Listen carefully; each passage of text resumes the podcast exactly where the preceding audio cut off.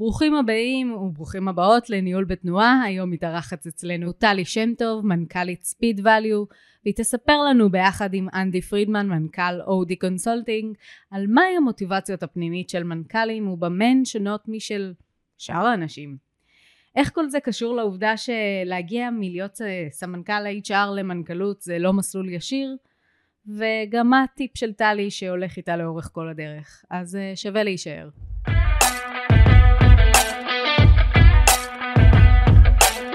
ניהול בתנועה, הפודקאסט לקבלת החלטות טובה יותר בפקק העסקי, מבית OD Consulting.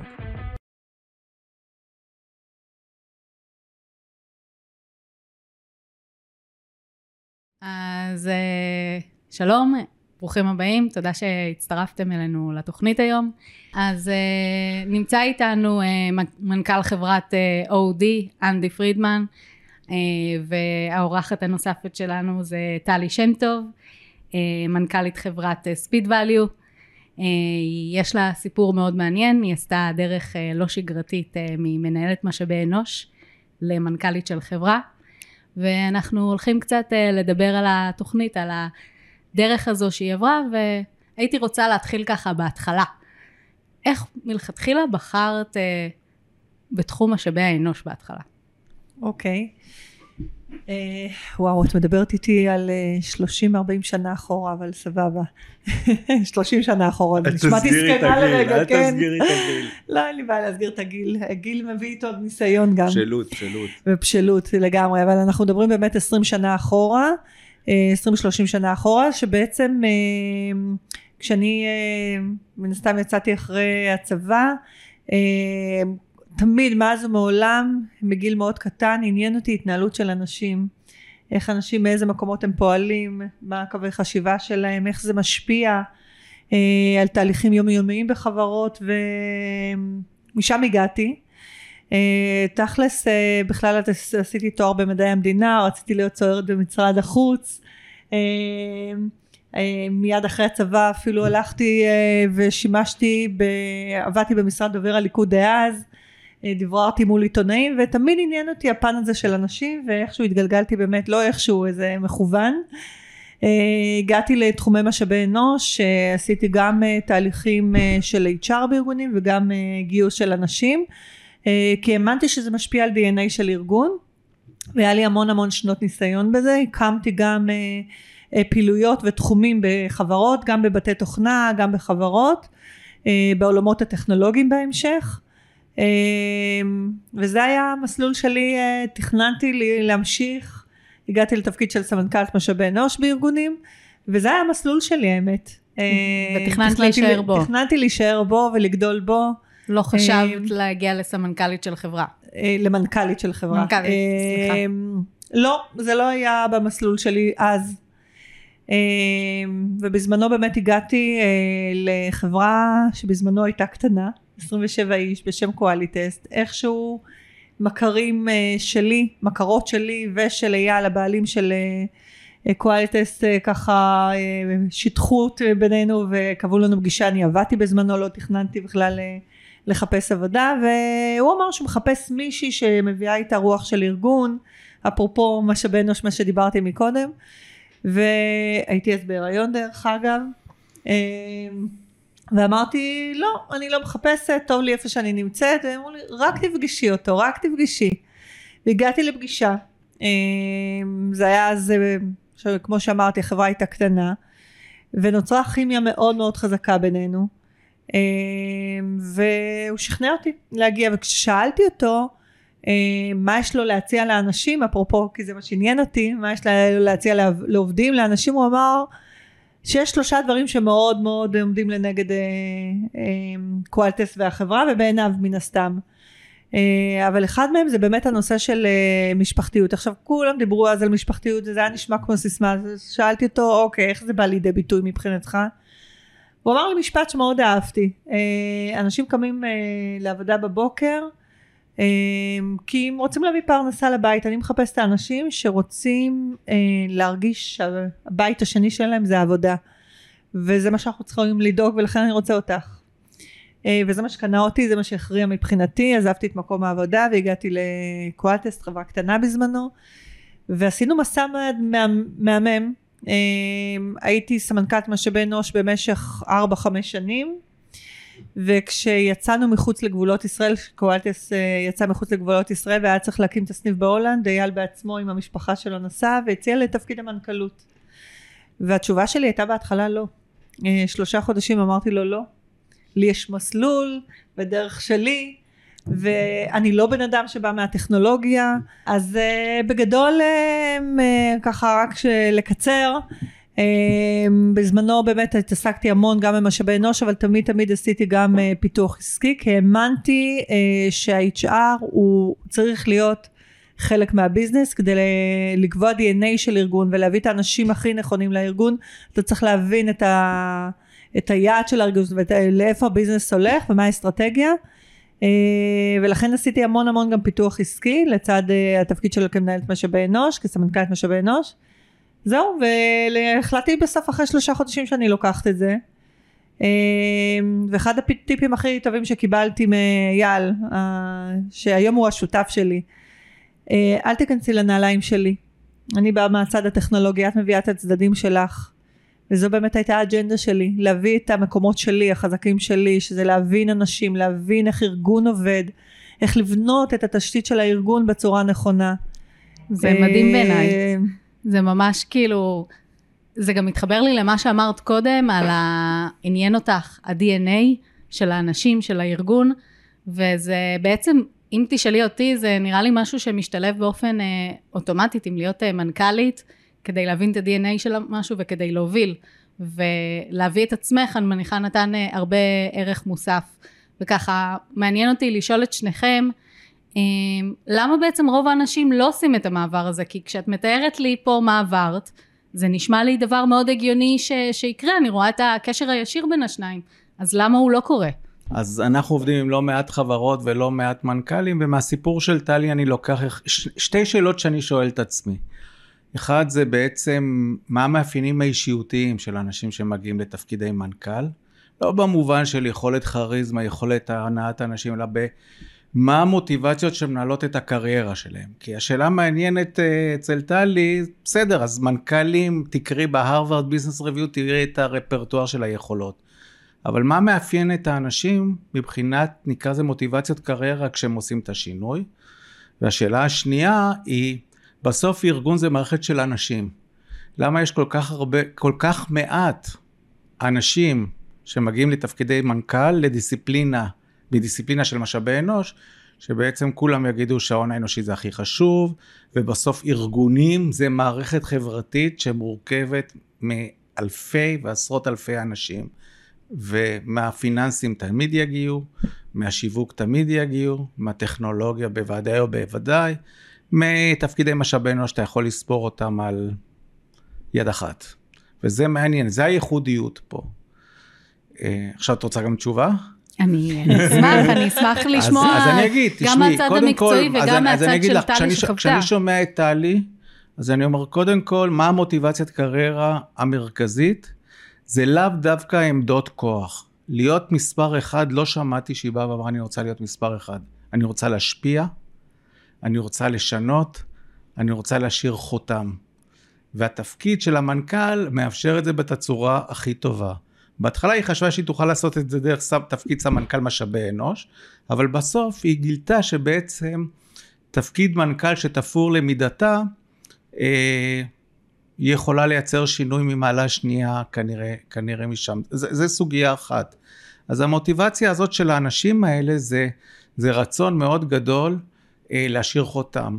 לא פלא שאחרי כל כך הרבה שנים בקואליטסט היא עזבה, לקחה חופשה בכאילו וישר השתלבה ב- בארגון אחר של יאללה בוא נעשה עוד מעגל של השפעה, של חותם, של לעשות את זה. זה גם לא הקטע הפיננסי, הקטע הפיננסי לא. נ- נלווה.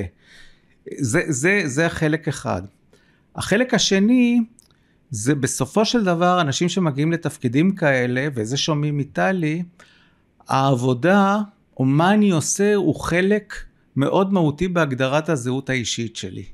זה לא, אוקיי, יש לי, יש לי חיים ויש לי עבודה. יש לי חיים ועבודה וזה אחד. כלומר, חלק גדול ממה שמגדיר אותי כטלי, זה בעצם גם, גם בעצם מה אני עושה. והעבודה זה מקום שבו היכולות שלי באות לידי ביטוי ולכן הרבה פעמים את תראי אנשים שבעצם יש התלכדות של הזהות שלהם כבן אדם בעולם העבודה. הנושא השני... ברשותך אני אגיב על זה עוד מעט. כן. אוקיי. את, אני- את רוצה... לא, אין בעיה, אני... אז אתן לו הנוש, להמשיך. הנושא השני זה, זה, זה נכון שבסוף הקריירה זה אוסף של מקרים, בסדר? ש, שלא בהכרח תוכננו, אבל מהלך ההתפתחות הוא משהו מתוכנן. יש צעדים, כלומר למשל הגידול של quality test הוא לא מקרי. הדרך שבה הם בוחרים כרגע ל... להגדיל את החברה שאותה היא מנהלת היא לא מקרית. וההחלטות האלה מגדלות את הקריירה. והנושא השלישי שטלי פחות דיברה אותו, אבל אפשר לראות, זה היכולת להכיל תסכולים וכישלונות. זאת היכולת המרכזית שמאפיינת בין אנשים שמצליחים לחלוטין. בתפקידי ניהול בכיר או מנכ"לות, כמות התסכולים, הכישלונות, הנטישות, הפרדות, הכעסים שמופלים על- היא כל כך גדולה, שבעצם אתה צריך להיות בעל יכולת להכיל את כל זה. להכיל את כל זה ולקום מזה וללכת הלאה. יש איזה תווית של מצליחה למנכ"לות, אבל מאחורה יושבים אנשים ש... שהיכולת שלהם לפעמים שמשתינים עליהם להגיד זה גשם ולהמשיך הלאה, היא יכולת בלתי רגילה. אז אני אגיב רגע, אני אשתדל אה, רגע לחשוב על כל מה שאמרת. אה, אני אגיב אה, רגע לנקודה התחילתית שציינת, שבהתרשמות שלך זה באמת היכולת להשפיע ולהשאיר חותם. קודם כל, ודאי שכן, אבל אני לא חושבת שרק. כשאני עזבתי את קואלטס לפני שנתיים וחצי, אמרתי לעצמי שאני לוקחת חופש, עכשיו אחרי 18 שנה, ואני צריכה לחשוב מה אני רוצה, כי לא בטוח, תקשיבו, זה באמת, להיות מנכ"ל, זה, זה, כל, זה לוקח אותך אה, כל הזמן. אתה צריך להשפיע על ארגון, אתה צריך לנהל תקציבים, אתה צריך להביא להצלחה של ארגון, יש לך חובה כלפי משקיעים, כלפי האנשים שאתה מעסיק, אה, לייצר רצף והצלחות. זה לא, לא סתם אומרים שבודד שם בצמרת. למרות שבאמת אני, האנשים שסביבי מדהימים ואני בונה צוות שהוא הולך יחד איתי, אנחנו קוראים לזה מכורי החברה. זה לא רק אני, אתה לא יכול להצליח לבד. תהיה הכי טוב שתהיה, אתה לא יכול להצליח לבד. לצד זה אבל אני חושבת שאחד הדברים אה, אה, זה שאני הבנתי אה, ומיד באמת מאוד מהר הקמנו אה, גם את ספיד value זה שיש בי את חיית היזמות. שאני בן אדם שצריך לקחת דברים. יכולתי לבוא לארגון חדש. למה שאלו אותי שאלה למה להתחיל עוד פעם הכל מחדש? והיום אני גם שותפה פה בחברה אה, לא רק ממנכ"לת החברה למה להתחיל את הכל מחדש? זהו, הצלחת, הגעת לפסגה, הבאת את החברה להיות הכי גדולה בעולם, יחד עם האנשים שלך כמובן. למה? למה את צריכה את זה עוד פעם?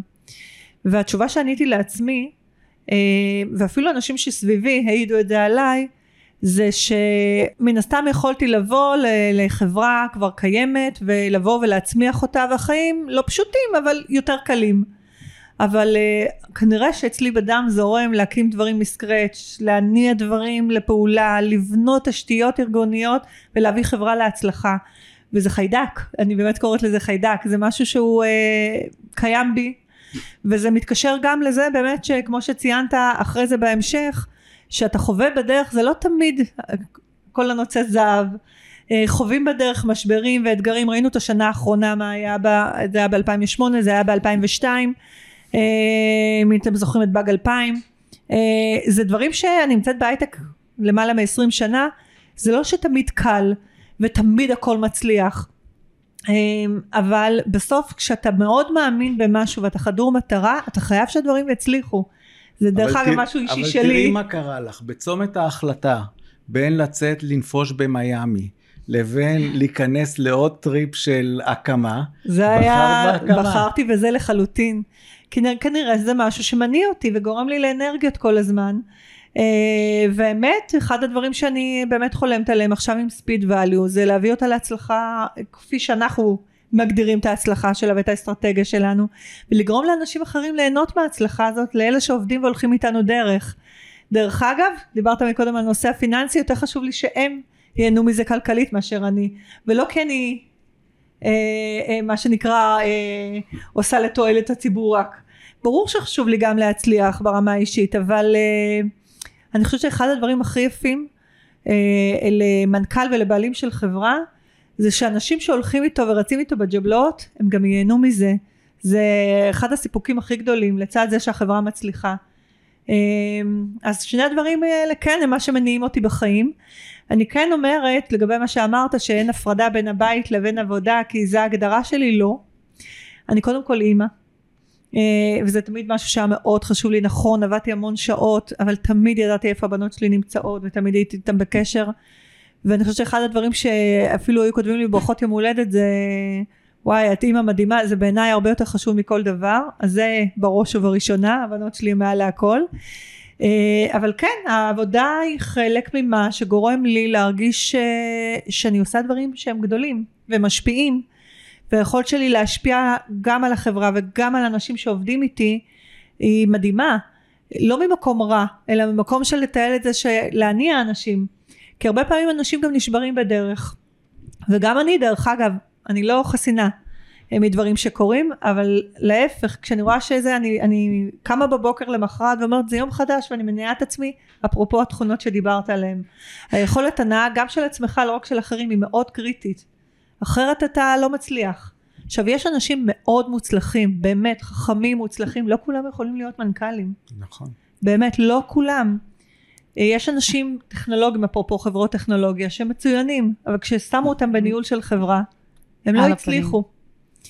וכששאלתם אותי על הממש... למה אין הרבה אנשי משאבי אנוש שהופכים להיות מנכ"לים התשובה היא מאוד פשוטה. זה לא אה, העולם בנוי מהמון תבניות ועל משאבי אנוש נהוג לחשוב אוקיי הם הכוח שמאחורה שעוזר להניע את הארגון מבחינת ה-DNA והוא פחות נמצא, נמצא בצדדים הביזנסים למרות שבשנים האחרונות אה, חל שינוי והם נמצאים באמת אה, הם יד ימינו אה, של המנכ"ל מנכ"לית אה, עדיין יש תפיסה שהתפקיד שלהם הוא פחות בהבנה של כל המטריה גם בצד הטכנולוגי גם בצד של הביזנס גם בצד של עולם התוכן לא רק טכנולוגיה יש חברות שהן פחות בעולם התוכן יותר בהתנהלות של אנשים ובפסיכולוגיה של הארגון וב-DNA של הארגון. ואני טוענת שמי שבא ומבין אנשים בעולם של היום בכלל כל תפקיד ניהולי לא רק מנכ"ל אם אין לך את האינטליגנציה לא רק האינטלקטואלית לא רק אינטלקטואלית אלא גם את האינטליגנציה הרגשית להבין מה עובד על אנשים ומה נכון לכל אחד קשה מאוד להצליח היום יש הרבה הרבה יותר הבנה שזה תכונות שהן נדרשות. אני חושבת שכל הדברים האלה שאתם אומרים בעצם אה, נורא מתחברים ביחד.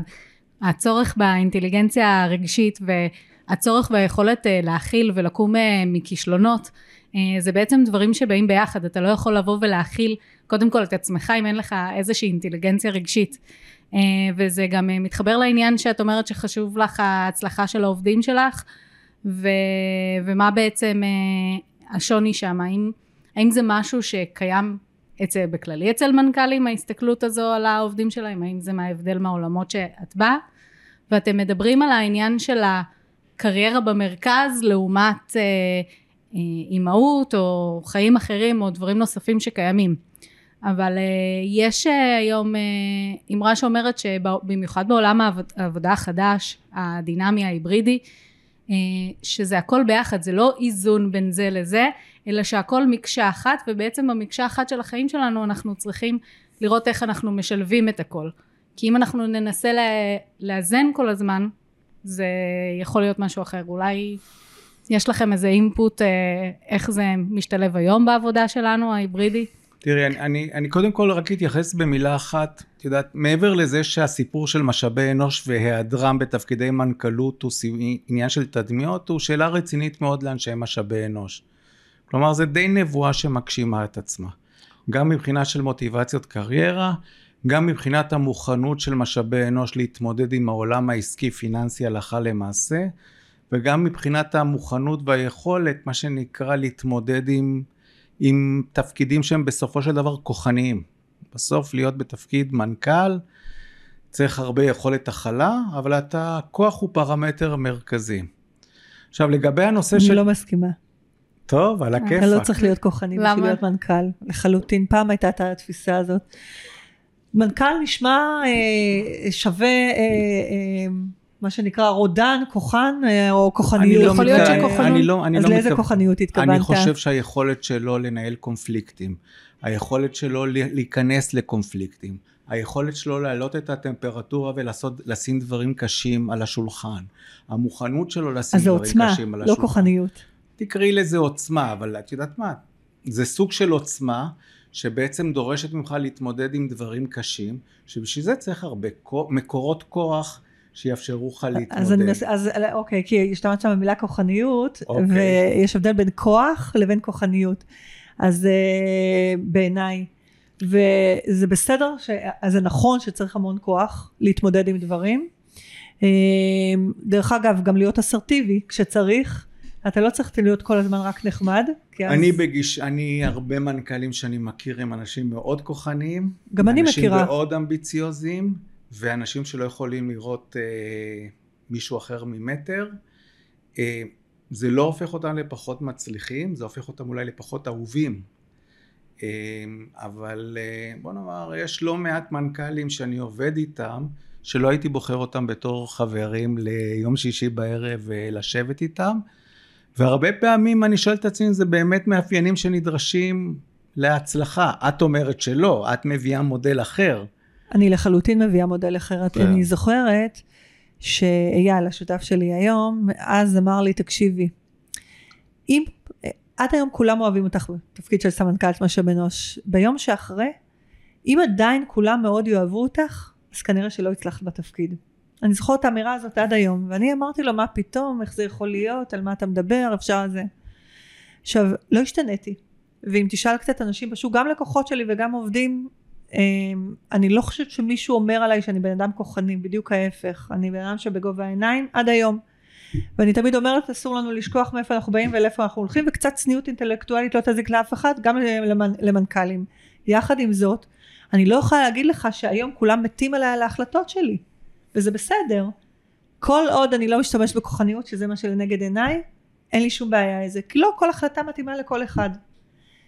ואני מסכימה עם מה שאמרת מקודם, כי גם אני פוגשת מנכ"לים שהם מאוד כוחניים, ואני מאוד לא אוהבת את זה, לא כוחניות ולא יהירות, אמ, אבל אני חושבת שמקור של עוצמה וכוח זה משהו שאתה צריך כן להנחיל כלפי החברה שלך, כי בסוף כולם נשענים עליך, אתה אמור להוות השראה לאנשים, להניע אותם קדימה, לא מהמקומות הקלים, גם מהמקומות הקשים.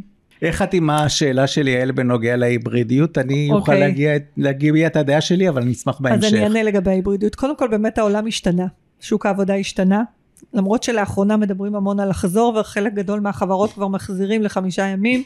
לא יודעת אם אתם אה, אה, שמעתם את הציוץ, אה, את הטוויטר של אה, אילון מאסק, שעובד שלא יחזור. למשרדים יפוטר.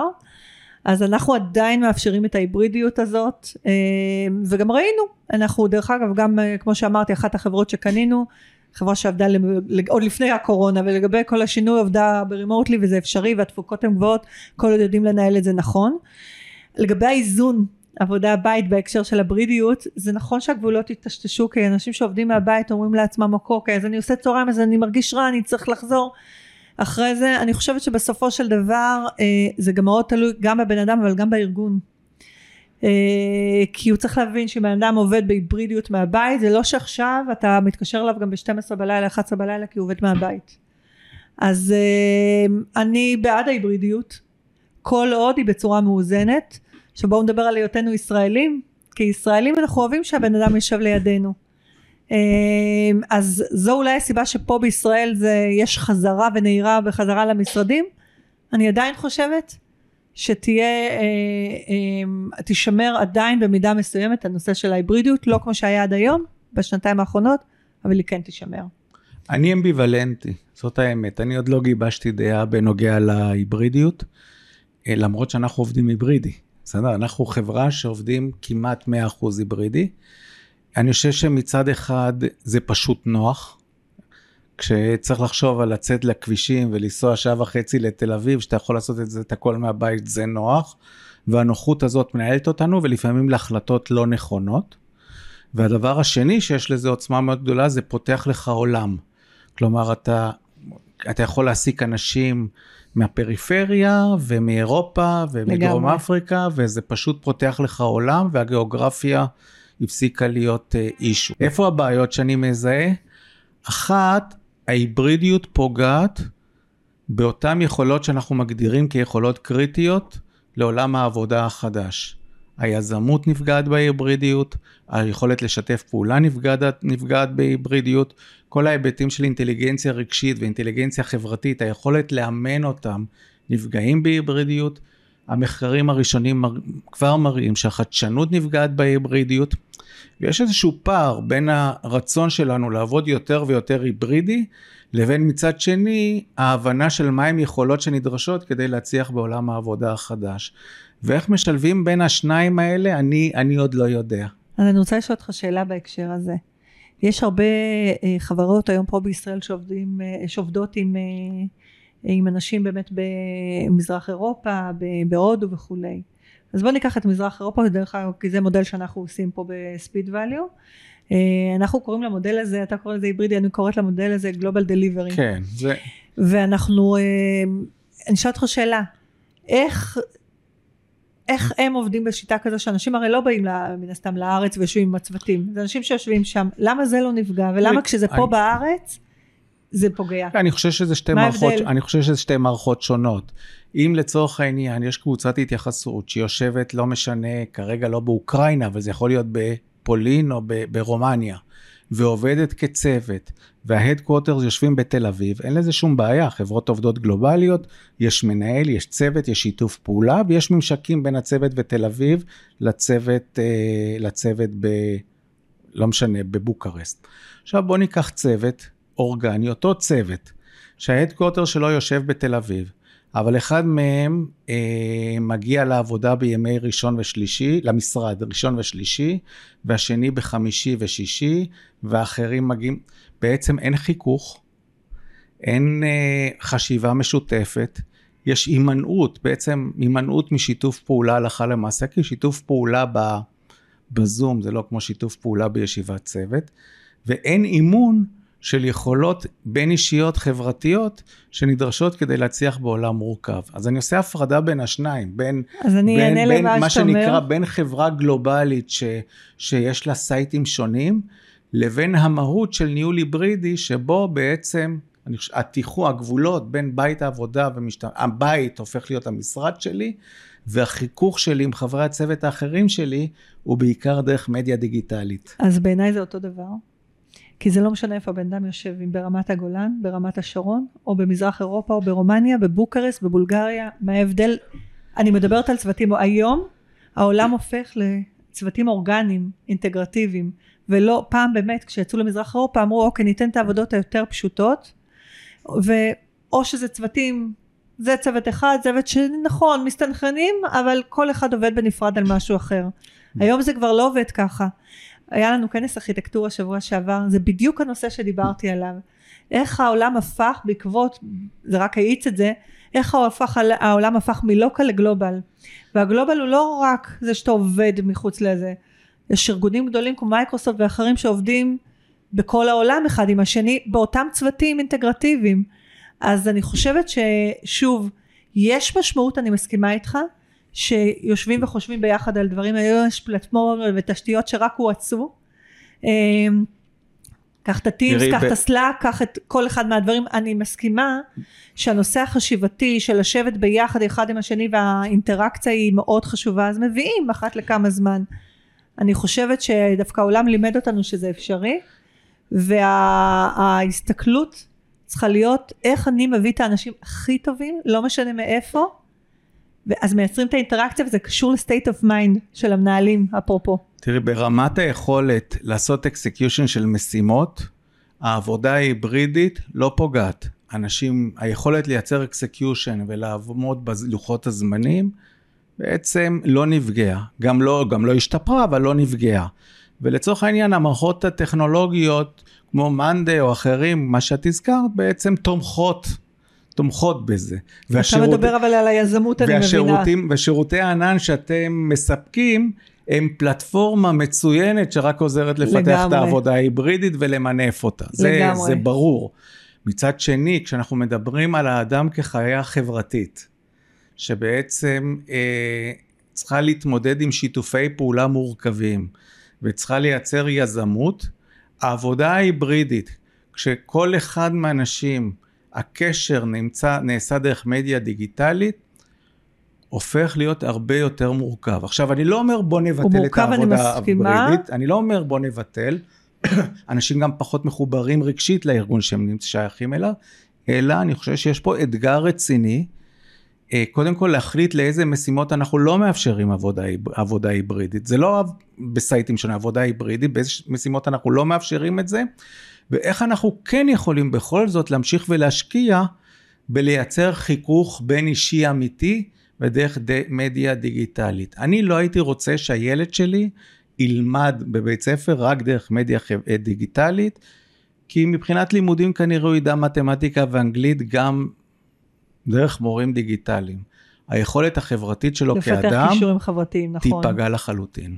אני, אני מסכימה, זה לא שאני לא מסכימה, אני רק אומרת שזה מורכב, אני מסכימה לגמרי עם המורכבות, אבל אני uh, חושבת שעדיין אפשר לייצר, שוב, אני מאוד אינט, בעד אינטראקציה חברתית בין אנשים לחלוטין, אבל אני באמת מאמינה שהנושא של יזמות וחדשנות יכול להיעשות גם בדרך של עבודה, עבודה בתצורה כזאת, כל עוד אתה יודע אה, לפתח את הפלטפורמות הנכונות, שוב, של לא בוא נדבר רובוט עם רובוט, או שאנשים לא ידברו ביניהם, לחלוטין לא, שיהיו אחת לכמה זמן מפגשים לחלוטין, זה באמת מייצר משהו אחר, אני מסכימה, מי כמוני שמאוד מאוד אה, אוהבת את האינטראקציה כן. עם אנשים, אה, לחלוטין, אבל גם אם אנשים יושבים מרחוק או עובדים חלק מהזמן, לא משנה אם בבית או במזרח אירופה, מהבית פה בישראל או במזרח אירופה, עדיין אפשר לייצר את המפגשים האלה ולעודד פלטפורמה של יזמות וחדשנות, ואני אומרת לכם שאנחנו עושים את זה כל הזמן. אגב, אה, הפריצות... ולא דרך... רק על משימות. אבל נגיד השירותים שהחברה שלך מספקת, הם בעצם גם, ב, גם בהיבטים של אספקת שירותי ענן, וגם ברמה של פיתוח, אה, נקרא לזה, תוצרים מבוססים AI, מגבירים את הנגישות של, אה, של שירותי ענן. כלומר, היום אני יכול לשבת בבית ולהיכנס לתוכנה הפיננסית של החברה שלנו, ובכל נקודת זמן בעצם לעשות uh, הכל מהכל ולקבל תובנות ארגוניות. הצד השני זה שה-AI יכול גם לפגוע באינטראקציה החברתית.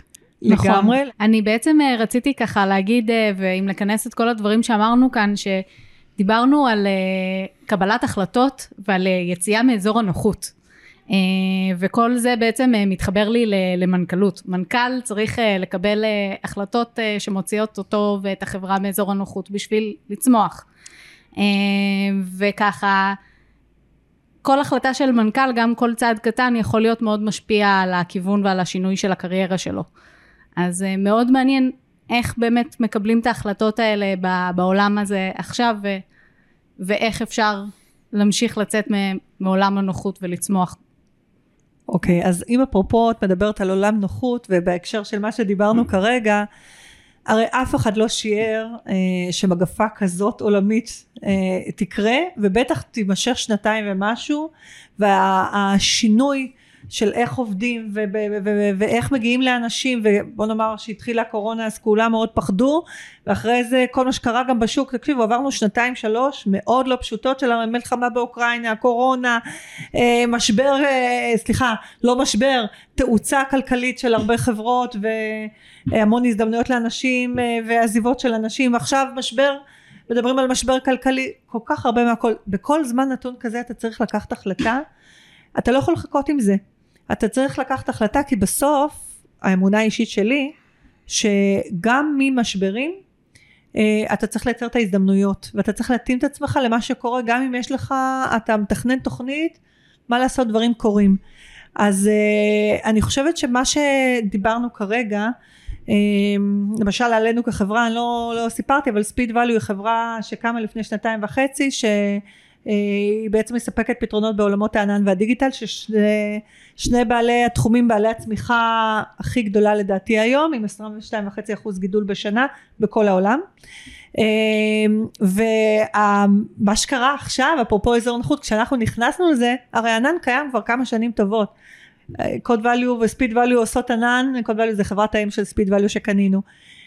מיגרציה לענן כבר לפני שמונה שנים עוד לפני שקראו לזה ענן אבל היכולת לקחת את כל הדברים האלה ולהטמיע אותם בארגונים כשאתה לא נמצא בתוך הארגון ובעצם אפרופו אודי מה שאנחנו מדברים ולצאת מאזור הנוחות ולגרום לאנשים לעשות תהליכים כאלה ממקום שהם מבינים שזה מה שיכול גם להועיל עבורם זה בדיוק המקומות שאנחנו נמצאים בהם. כשאתה עושה גם ברמה הטכנולוגית אתה מבין שיש לזה השפעה עסקית והשפעה חברתית בתוך הארגון והיכולת לבוא כצוות שלנו כצוות של מומחים ולהכיל את כל ההשפעות האלה על אנשים ולהבין שבאמת אתה מזיז אנשים מאזור הנוחות שלהם ואתה צריך לדעת לעשות את זה נכון גם במישור הפסיכולוגי זו בדיוק המומחיות שאנחנו מדברים עליה. אז זה נוגע גם בחברה שלנו מן הסתם ביום יום בהחלטות אבל גם בהשפעות עסקיות על ארגונים שאנחנו עובדים איתם. כי בסוף מה שמעניין אותנו זה לעזור להם לממש את היעדים העסקיים שלהם על ידי השינויים הטכנולוגיים שאנחנו עוזרים להם לעשות בטכנולוגיות החדשות במעבר לענן בכל נושא של דיגיטל בארגון ועדיין לשמור על ה-DNA שלהם כמו שהוא אז אפרופו אזור נחות זה המקומות שאנחנו uh, משתדלים להבין אנשים באשר, באשר הם בכל החברות כי זה חוצה ארגון. פה אני, מס... של זה. פה אני מסכים לחלוטין אני חושב שמהפכת הענן היא, היא בסדר גודל של מהפכת האינטרנט היא, היא פחות אנשים פחות מדי מודעים לה כי זה איזשהו ענן שם שאף אחד לא מכיר אבל בסופו של דבר בלי שירותי ענן קודם כל חברות קטנות כמו שלנו חברות אחרות בעצם העולם העולם הניהולי שלהם השתנה בעקבות השירותי ענן. העלויות והיכולת לעשות שימוש בתוכנות ובאפליקציות כדי לתת מענה לכל מיני צרכים ניהוליים ויכולת לפתח תהליכים על בסיס פלטפורמות שיושבות בענן זה מהפכה מסדר גודל ש, ששינתה את כל עולם הניהול. עכשיו הטיימינג של הקורונה פשוט אה, אין כמו טיימינג בחיים. הוא האיץ. אבל נכון, אבל הטכנול... החוק, בוא נאמר ההיבטים הטכנולוגיים השונים של, של הגידול ביכולת של רוחב הפס ושל השינויים בזיכרון ו, ויכולת להעביר מידע במהירויות בלתי רגילות היא בעצם יצרה אפשרות שבצורה דרמטית שינתה תהליכי העבודה. אני חייב להגיד שיש ארגונים שעדיין מאחורה. מה שנקרא, אוחזים חזק מאוד ב... אם זה לא יושב אצלי אז זה לא שווה, אבל גם ההיבטים של אבטחת מידע זה נושא שאתם... מאוד קריטי, ברור. אני חייבת להגיד לך לגבי מה שאמרת על שינה, את... הוא, הוא בהחלט שינה את תהליכי העבודה בארגונים, אבל לדעתי, לטעמי, לפי מה שאני רואה, בהרבה ארגונים שאנחנו עובדים עליהם, זה עוד לא שינה לגמרי את עולם, את עולם הניהול. למה אני אומרת את זה? כי בסוף, כמו שאמרנו, יש המון המון שינוי לדיגיטל וענן, ויש המון פלטפורמות קיימות בתוך אה, שתי העיריות האלה, ועדיין הרבה מדוחות, מתהליכים, מזה מתבצע מול כמה מערכות שונות. אין איחוד של מערכות, כי בענן הרי אתה יכול לשים את הכל במקום אחד, להשתמש, יש יכולות שקיימות, ואתה יכול רק לקחת ולעשות להם אינטגרציה. ואין עוד הרבה חברות שמשכילות אה, אה, לבדוק את היעילות, מדברים עכשיו על יעילות תפעולית בארגונים, זה הולך לשם, אני חושבת שעכשיו זה באמת אמיתי הולך לכיוון הזה של יעילות תפעולית, איך אני בעצם משתמש בכל הנושא של דיגיטל וענן בצורה מושכלת ונכונה, ויודע לייצר בעצם אה, אה, מראה אחיד לגבי כל התהליכים שלי בארגון, ולנטר את זה בצורה יומיומית בריל טיים, זה דברים שהולכים לשם, ראו, תראו את המטאוורס שמדברים. אמנם זה, התשתית קיימת אה, לגמרי, אה, אבל זה דברים שיקרו בעתיד, זה, עדיין זה לא בנוי לשימוש מסיבי, זה עדיין, אפילו הכלים עדיין מסורלים עבור המשתמש, משתמשי הקצה ומאוד יקרים, אבל העולם הולך לשם, בסוף אתם תראו בתוך המטאוורס הזה אה, אנשים שמדברים אחד עם השני, מעלים רעיונות, אפרופו יזמות וחדשנות, שוב, זה לא מחליף אינטראקציה בין אישית של אחד יושב מול השני, זה נכון, וזה הולך לשם. כן, פה, פה את מעלה נקודה, אנחנו צריכים להתאים את עצמנו לדברים שיקרו בעתיד. כן, פה את מעלה נקודה מעניינת, שיש פער שרק הולך וגדל בין ההתפתחות האקספוננציאלית של הטכנולוגיה, לבין זה שעדיין האדם מת, מתפתח אבולוציונית. לגמרי. וה, והפער בין הטכנולוגיה לבין היכולת האנושית, ה mindset האנושי, שהוא פער רק, אגב, שהולך וגדל. ולכן היכולת שלנו לאמץ טכנולוגיות לוקחת זמן, כשהטכנולוגיות כבר שם, ואנחנו לגמרי. עוד אה, נמצאים כמה שנים אחורה מבחינת mindset. אה, אבל זה החברות שישכילו דרך אגב להיות מה שנקרא בקדמת הטכנולוגיה כן, ובקדמת העשייה. כן, זה לא רק אנחנו, אנחנו רוצים לעזור לארגונים להיות כן, כאלה. כן, כן. לתווך הזה נכנסים הרבה חבר'ה שהם משבשים, שהם בעצם יוצרים שיבוש ומייצרים פתרונות חדשים שעוזרים לצמצם את הפער. בין מתוך היכולת... השיבוש יוצרים מציאות חדשה. כן, בין היכולת של הטכנולוגיה לבין היכולת האנושית בול. לאמץ אותה, ואז בעצם דרך זה... איך אומרים, אנחנו חיים בעולם אה, דיסרפטיבי, דיס... אג'ילי, כן, אוקיי? שיש כל הזמן שינויים, disruptive, שכל הזמן מייצר שינויים, והשינויים האלה מצריכים מאיתנו, ל... אין מה לעשות, מה שנקרא לצמצם את הפערים האלה. כן. אה, וארגונים שהצליחו לצמצם את הפערים הם אלה שיהיו הארגונים המובילים. זה, זה מדהים איך בעצם הכל מתחבר, אתם אומרים שצריך ליפול בשביל להצליח, צריך uh, לעשות uh, שינוי, צריך הפרעה בשביל להצליח, זה כאילו מתוך השיבושים של הדברים, הכל uh, בעצם uh, מוביל uh, לצמיחה. את קוראת לזה ליפול, אני לא קראתי לזה ליפול, אני קראתי לזה לטעות. לטעות. כי ליפול זה אומר שאתה החלטת עם עצמך שמה שעשית הוא הדבר הכי לא נכון, ואין, לא תמיד זה דיכוטומי נכון או לא נכון. מותר לנו לעשות, אני דרך אגב מאוד מאמינה בטולרנטיות לטעויות, אני אומרת למנהלים אצלי, תקשיבו, לא תטעו, לא תצליחו, כל פעם הם זה, אני רוצה שהם יטעו, כי מתוך זה אנחנו לומדים, גם אני, לא תמיד כל ההחלטות שלי הן הכי נכונות, אבל מתוך המקומות האלה אנחנו שמחים. אז אה, אני לא יודעת אם זה היה מילה, ברור שהאנשים הכי גדולים נפלו גם בחיים וקמו אחר כך והצליחו, אבל אני מדברת רגע, זה, מבחינתי זה לטעות בדרך. ולקום מחדש ולעשות את הדברים אחרת, מתוך למידה מתפתחת. ללמוד מהטעויות שלנו. תגידי, לא נעים לי, אנחנו לא צריכים לסכם? כן. אה, זה בדיוק מה שבאתי כן. להגיד ככה, פשוט ממש מרתק לי ואפשר להמשיך את זה עוד אה, מלא מלא זמן. וככה לקראת uh, סיום אני לוקחת השראה מזה שאמרת פעמיים uh, את העובדה שקיבלת uh, טיפ כל פעם שנכנסת uh, לתפקיד לדרך. הייתי שמחה שכל אחד מכם uh, ייתן טיפ קצר, כזה במשפט כמו שקיבלת, למנהל בעולם ההיברידי המתחדש. זה אתה או שאני אתחיל? אני, אני, אני אגיד מה אני לוקח מטלי, בסדר? בסוף, בסוף, בסוף, מערכות ארגוניות זה מערכות שמנוהלות על ידי אנשים כדי לייצר ערך לאנשים. והמכונות צריכות לעזור לנו. נכון. אה, זה ככה אני לוקח כמחשבה, ודווקא העובדה שטלי באה מתחום משאבי אנוש, עוזרת ל... לא לשכוח את הדבר הזה, שנשמע אולי לא משמעותי, אבל בעצם ארגונים, הארגון המודרני זה המערכת החברתית הכי חשובה שיש לנו היום. ב... לגמרי, כל כך מסכימה איתך. אה, לא יכולתי לנסח יותר טוב ממה שניסחת.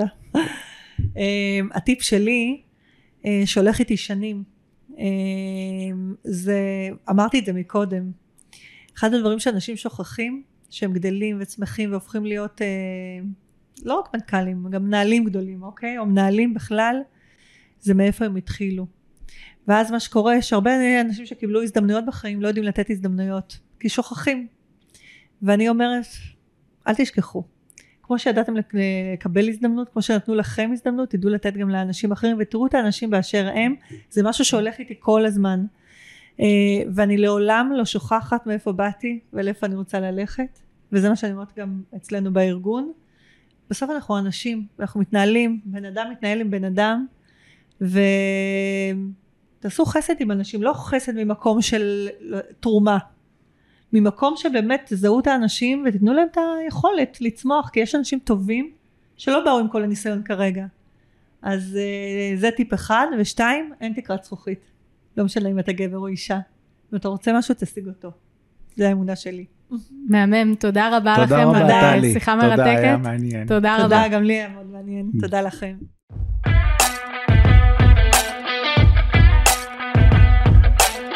ניהול בתנועה הפודקאסט לקבלת החלטות טובה יותר בפקק העסקי, מבית OD Consulting.